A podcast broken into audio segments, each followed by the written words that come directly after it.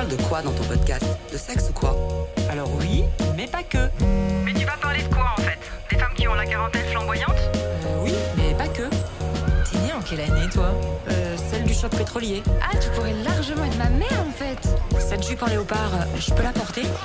Tu veux dire encore la porter? Esther, ce sujet a déjà été traité par nos grands magazines féminins, tu sais. Oui, bah, je sais. Non, mais là, ça fait quasiment un an que c'est sorti déjà. Ouais, bah, je sais. Tu veux quand même pas paraître comme une has Non, mais bon, je l'ai, je l'ai loupé et. Bah, et quoi? Bah, je suis tombée sur des photos sur Pinterest qui m'ont mis les larmes aux yeux.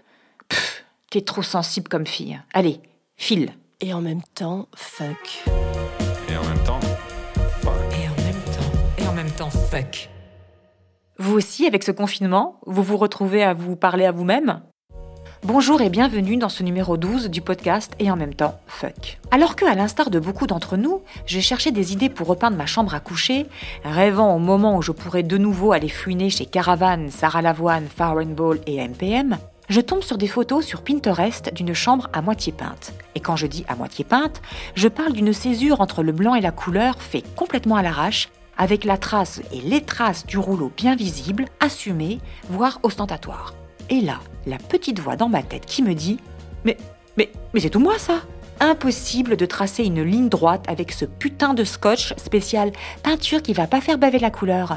Repasser au pinceau taille Sacha en petites sections les toutes petites traces du bleu lavoine à la peinture blanche pour délimiter le plafond du mur, avec mes lunettes qui s'embuent, mes lunettes de presbyte qui voient rien à plus de 2 cm, coincées en haut de l'échelle où il fait une chaleur à crever. Donc, mon inaptitude de peintre en bâtiment n'est pas une tare, mais un concept qui porte un joli nom japonais qui vaut tous les compliments du monde. Je suis dans la wabi-sabi décoration et je trouve cela esthétiquement canon, intellectuellement parfait pour moi et mes défaillances. Le wabi-sabi est le concept nippon de la non-perfection, de l'impermanence des choses. Traduction en déco, ce sont par exemple des verres ébréchés, des serviettes dépareillées et surtout pas repassées. C'est donc un mur à moitié peint, c'est l'anti-bling-bling, la mort des moquettes épaisses et des dorures, la guillotine des meubles neufs et sans âme, mais c'est une ode aux matériaux bruts, à l'assemblage organique, à la nature simple, prompte à nous faire accepter une réalité que l'on veut embellir à tout prix c'est refuser la main de l'homme, ou plutôt du robot, refuser le concept grégaire du concept suédois bleu et jaune. C'est accepter que tout ne soit pas parfait, c'est sublimer la beauté de l'inattendu. Un vieux papier peint par exemple, que l'on découvre sous quatre couches de peinture et dont on va garder une partie, parce qu'il a vécu, parce qu'il a une histoire, des choses à raconter. Alors je sais qu'à ce stade du billet, vous me voyez venir avec mes gros sabots issus de ma Lorraine natale, je sais que vous savez que je vais oser le plaidoyer contre la perfection, cette sale petite voix dans nos têtes qui nous ordonne de préparer la meilleure présentation PowerPoint, le meilleur osso bucco du dimanche, la meilleure éducation pour nos gosses, la meilleure photo Instagram qui fera décoller les likes. Alors oui, fan de Wabi Sabi, je suis devenue. Collant ce nouvel esthétisme à un de mes credos favoris, refuser les injonctions de la perfection, car la perfection, c'est chiant, ça prend du temps, ça réussit pas toujours, ça peut être souvent très contre-productif, inutile, pesant pour soi et pesant pour l'entourage.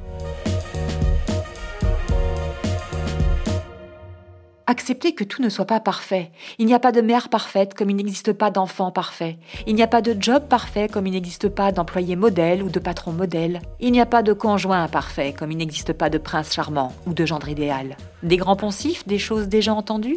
Ok, mais est-ce que vous les appliquez? J'ai été cette femme contre le freak qui veut diriger, imposer, s'immiscer dans tout, prévoir, calculer.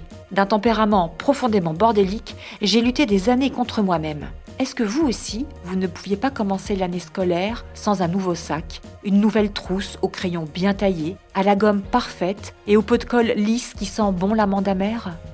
Si je n'avais pas tout cet attirail de première élève, mon année serait foutue, assurément. Il me fallait du neuf, du bien propre, du bien rangé, des étiquettes sur les livres posés tous au même endroit sur un axe XY. Ça ne m'a pas empêché d'être une élève pitoyable de la sixième à ma deuxième première. Cette femme control freak m'a rendu la vie difficile, a rendu à mes proches la vie parfois impossible. Le moindre changement me rendait dingue, le gravillon dans les rouages prend alors des proportions incroyables. Car accepter que tout ne soit pas parfait est un job à plein temps. Accepter l'échec, c'est bien dans les livres qu'on achète et qu'on lit pas. Vous savez, ceux qui font la déco sur votre table de chevet. Mais pour soi, no way. Car c'est bien de ça dont il s'agit. On ne peut pas être épanoui quand on contrôle constamment, quand on érige chaque jour des obligations. Et moi, Ma vie a souvent été faite de tableaux Excel pour checker mon quotidien. Élevé professionnellement par la grande école de la distribution automobile, j'ai ouvert devant moi tous les onglets des tableaux de bord, des points de passage, des pourcentages, des suivis de trésorerie. Mon premier appartement ressemblait à un appartement témoin. Alors les fleurs bien coupées dans des vases neufs, la couette tirée sur les côtés, les coussins impeccablement disposés et suivant un ordre rigoureux. Une discipline quotidienne, un trait d'eyeliner impeccable, le cheveu lissé et gazé de produits chimiques, le brushing bien droit, la frange nette. Comme un rituel rassurant, une routine du droit chemin, mais qui réduit à néant la cavalcade et le chemin de traverse, mais bon qui sécurise par ses barrières, ses garde-fous. Alors vite, très vite, déterminer dès que possible si on répond via ses automatismes rigoureux à sa vraie personnalité ou si c'est juste à cause de l'indéfectible peur de l'échec. Se rassurer un jour et constater avec surprise que la réussite ne tient pas qu'à ses fondements en béton armé et ses lignes droites. Il y a si peu de temps encore, repousser la création du podcast et en même temps fuck. Ah non, non, non. Pas avant que j'ai 4 shootings d'avance, 10 billets d'humeur décrits, pas avant que ma charte graphique soit parfaite, que ma musique soit mixée 50 fois, etc., etc. Bref, que je me sente sécurisée par tous les éléments exogènes, que tout soit au cordon. Contrer le syndrome de l'imposteur. Suis-je légitime? Ne trouvant pas de réponse tangible, ériger des points de contrôle pour se rassurer, ou des barrières pour ne pas faire. Craindre l'échec, ne pas l'affronter, reculer, se protéger derrière des arguments, les ériger dogmatiquement et à la fin, espérer y croire. Avoir une petite voix diablement entêtante, un Jiminy Cricket tentateur, le faire taire. Puis découvrir que l'imperfection épouse parfaitement la création. Lâcher prise, revenir à l'essentiel, c'est-à-dire sa capacité d'étonnement, sa versatilité féconde, son inconstance. Je vous invite à réécouter ou à écouter l'épisode dans un même temps fuck sur la curiosité curative.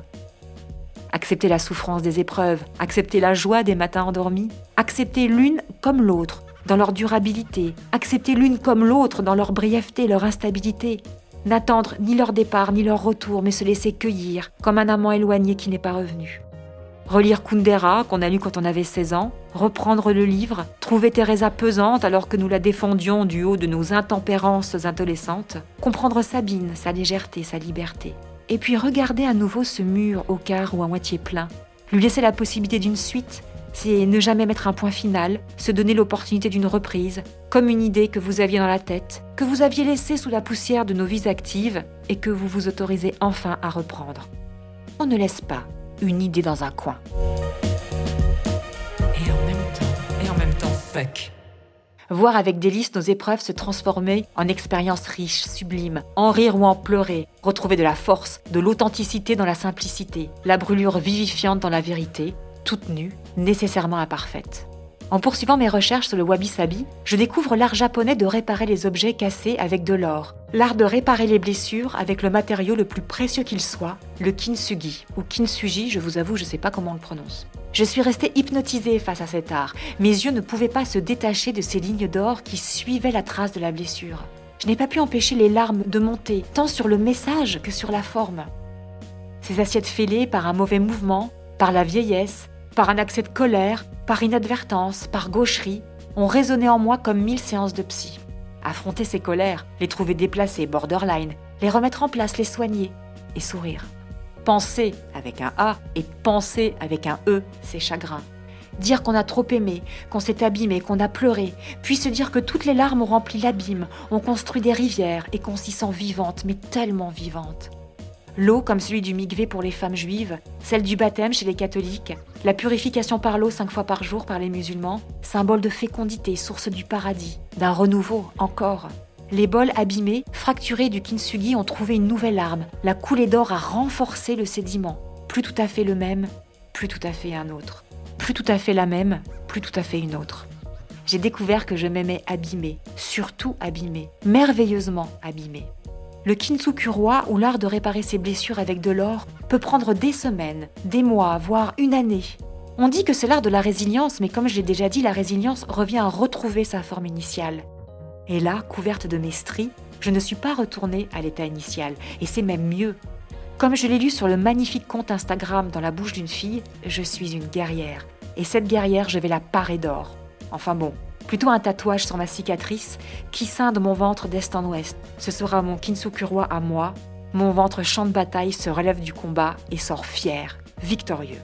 Et en même temps, et en même temps, fuck.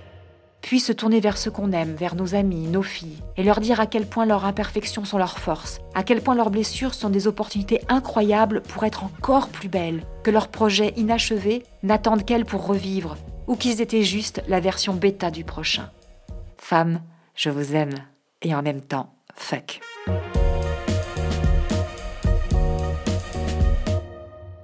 Et en même temps, Fuck, un podcast écrit par Esther Pi.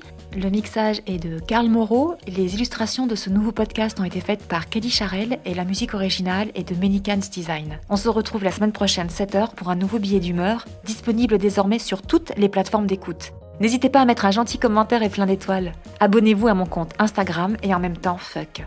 Je vous souhaite une belle semaine, prenez soin de vous. Et en même temps, fuck. Et en même temps,